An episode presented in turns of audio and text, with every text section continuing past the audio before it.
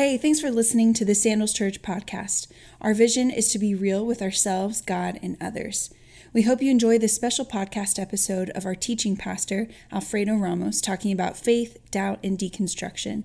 Here's Pastor Alfredo Ramos. Man, there's so there's so much to be said on it, right?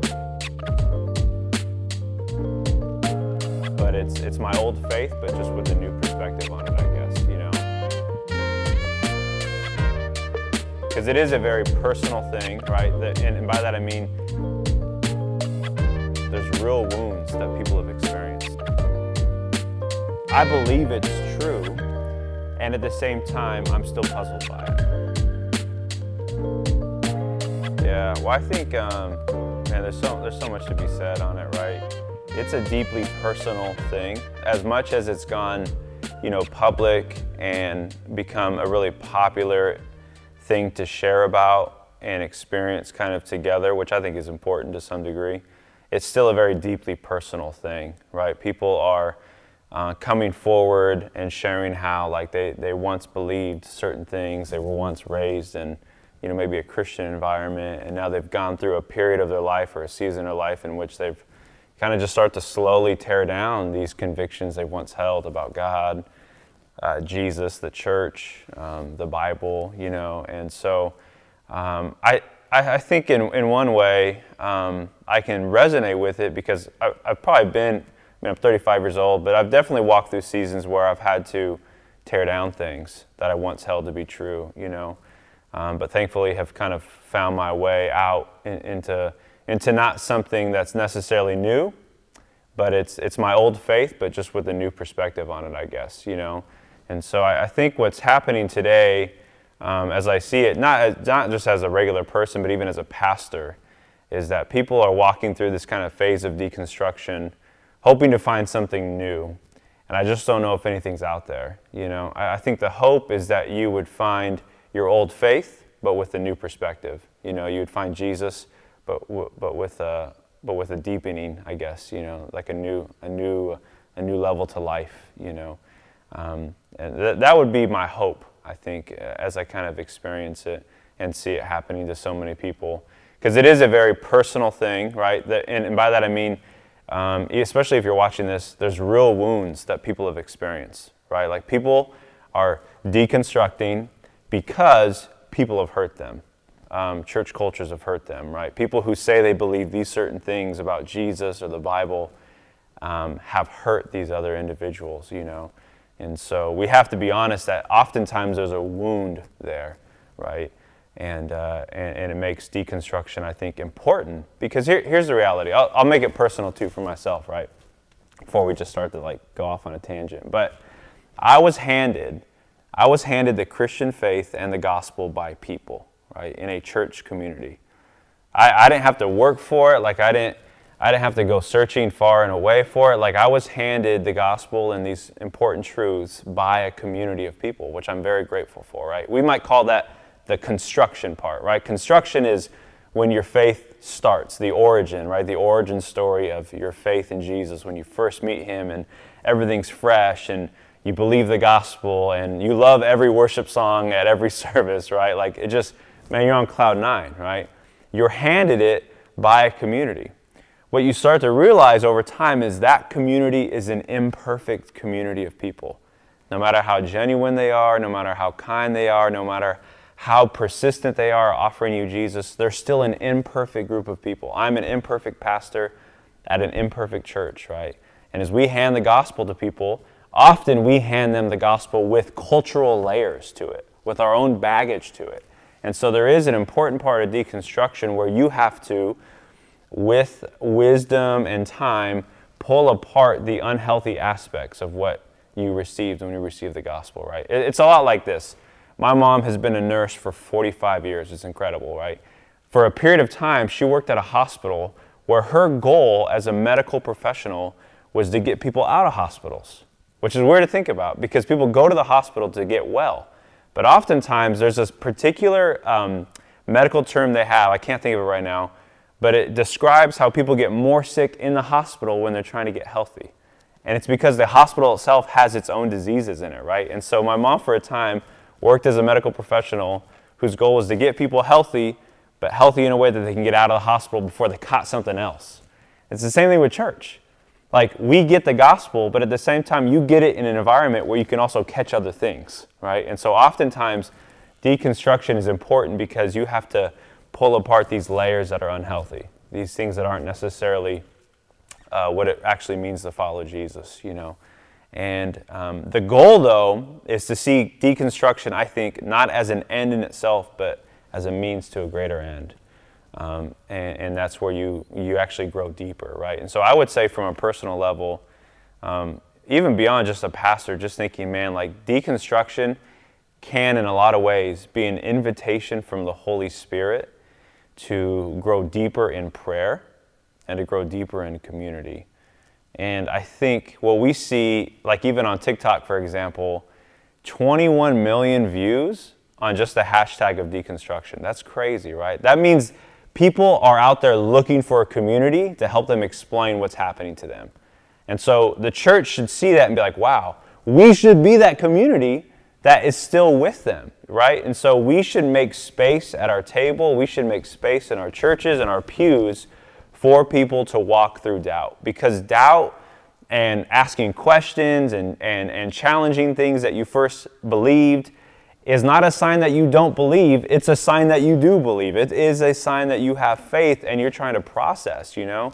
And so we have to create space for people who are working through this it's no accident that millions of people are jumping on the deconstruction train and trying to figure out what they once believed in you know um, because I think it's an invitation from the Holy Spirit to grow deeper in community, not to run away from it.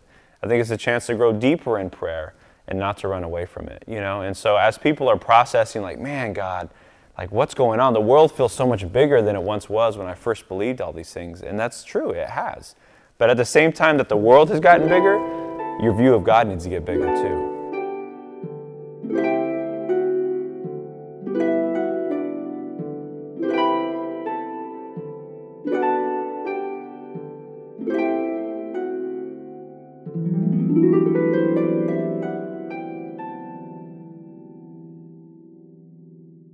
That's why I would encourage people to sit. When you don't know what to pray, you don't know what to think, you don't know what to read, just sit in silence. Just be before God and realize that God requires nothing of you in that moment and you don't need to require anything of God but just presence, you know? And that's what I mean by like a deepening prayer life because that's what I experienced personally coming out of a time of where I had to kind of tear down some things that I once thought were true about Christianity were true about what it meant to follow Jesus that I realized was just extra baggage. It was the unhealthy parts that I had picked up in the hospital, right? And so um, silence and solitude helped to create space for that to happen, you know, and to find relationships where it was safe enough to ask questions, it was safe enough to doubt, you know. It's amazing that one of Jesus' own disciples was doubting Thomas. Like he had his own his own moments of like, did this really happen? You know, and it's so fascinating because Thomas, in the end of the Gospels, he's, he hasn't seen Jesus yet. He's got questions. Is this actually true? And it's so funny because Jesus has been with everyone else, like, and he's been eating, which I think is great. Like the resurrected Jesus eats a lot of meals. Like that's one of the most common things you see in the Gospels. What is Jesus doing after he beat death? He's eating food, which I think is pretty dope, you know. But when he finally gets to gets to a moment where he's with Jesus, Thomas himself says, "Unless I can see it, then I'll believe." which is so often the case for a lot of us. Like, unless it makes sense to me, like, unless, unless God meets me on my terms, then I'll agree. And I think, I think that's the danger, right? Like, if, if the ocean fits in your spoon, it's not the ocean, right? And so if God can fit in our box, it's, it's not God, you know? And so we have to, we have to open ourselves up to the possibility that, man, just maybe, maybe I cannot come to God on my terms alone. And silence and solitude creates a practice for you to learn what that feels like and can be like as you as you meet God in just open, free, silent space, you know. And I, I think that's so so crucial. So I think if, you know if we start to see deconstruction not as just an end in itself, right, where you, you just go through deconstruction and then you're done, or you're free, or liberated, whatever you think you kind of are, your goal is but if you see deconstruction as a means to another end, I think it allows you to return to your, your old faith, but just in a new kind of way. You see it in a new perspective. And I think what that can look like is you can hold your doubts, your questions, and your worship together in the same way. Like, I think worshiping God and doubting can coexist. And I think they do coexist in the life of people who are following Jesus. Because maybe previously with my old faith, I used to think, well, I have to really believe this and understand it, and then like I can walk according to it. But I think it's possible to believe in something, to still have questions about it, and to still walk according to it, right? I think it's very possible for worship and doubt to be held together because there's so much mystery to life. You know, there, there's a lot of complexity there. And if you take any like kind of historic um, teaching of Christianity, like the things that have been core and foundational from the inception of the church, they're all deeply mysterious things. Jesus is both God and man, right? Like the, the, the Son of God, um, his divine nature and his human nature in one person is still a deeply mysterious doctrine. Asking questions along the way, you know, getting clarity here and there. The virgin birth, the resurrection, oh my gosh. Like the resurrection is something we long to, to know fully about, and yet at the same time, we will always have questions, you know? And so um, that doesn't necessarily change it. Like, did it happen or not? Like, it, of course it happened, you know? I think it's the best explanation for the church in and of itself, you know? And so, yeah, I think as you go through deconstruction, you begin to experience what people call reconstruction, which is returning to your old faith in a new way.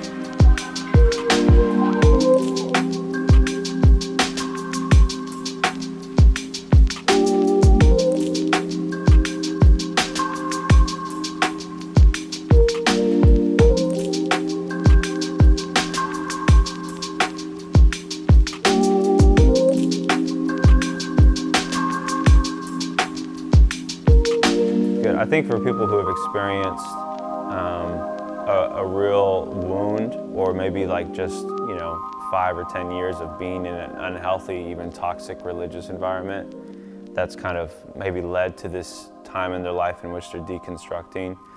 Um, number one, I would apologize and just, man, I'm sorry. That that's that's not the way of Jesus.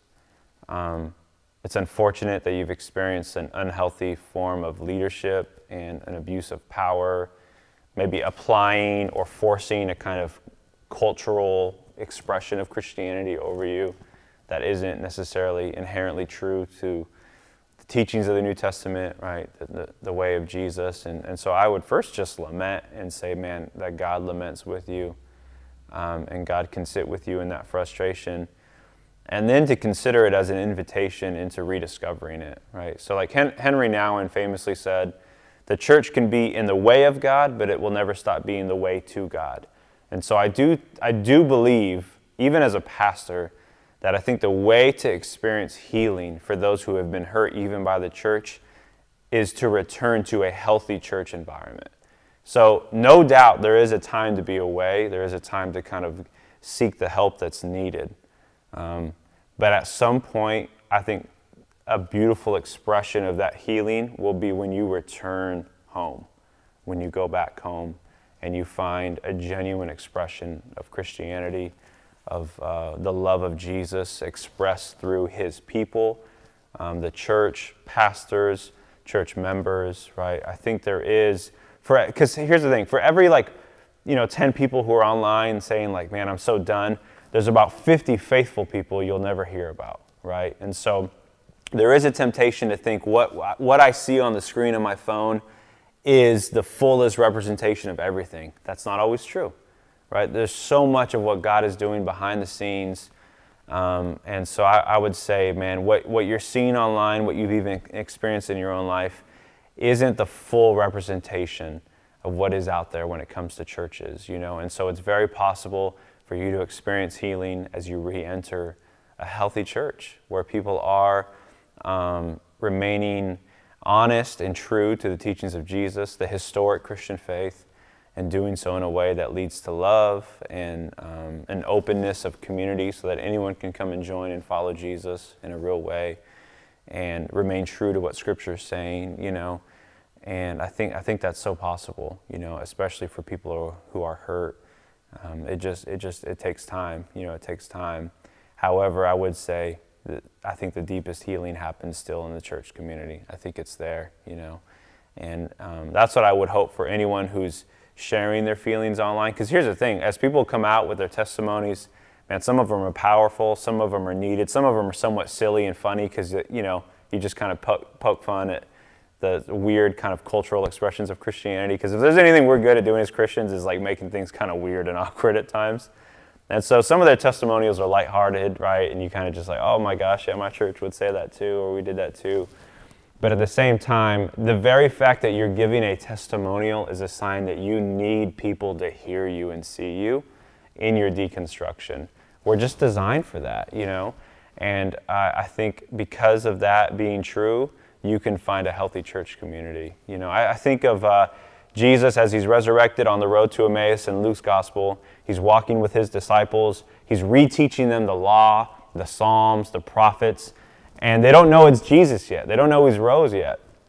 And they say to each other after that, that exchange along the road, they say, Didn't our hearts burn within us as he taught to us the scriptures, right? And I think that can happen for anyone who's working through deconstruction, man. Their hearts can burn again within them as they rediscover their old faith in a new way, you know, and then re enter Christian community. I think it's really possible, you know. And so, my hope, not just as a pastor, just as a person following Jesus, would be that anyone who's working through deconstruction would see it as an invitation from the Spirit of God Himself to bring you back into Christian community at some point, because it's very possible for that to happen, you know.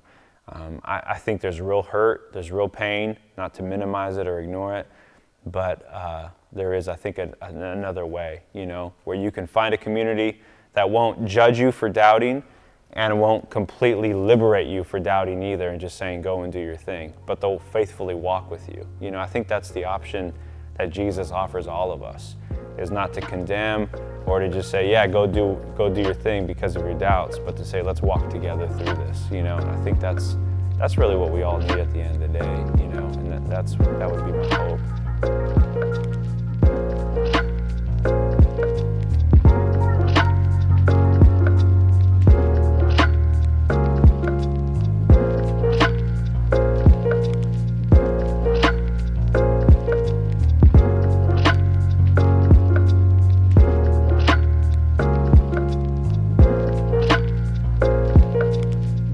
Think of that over a good meal, man. I keep thinking about food.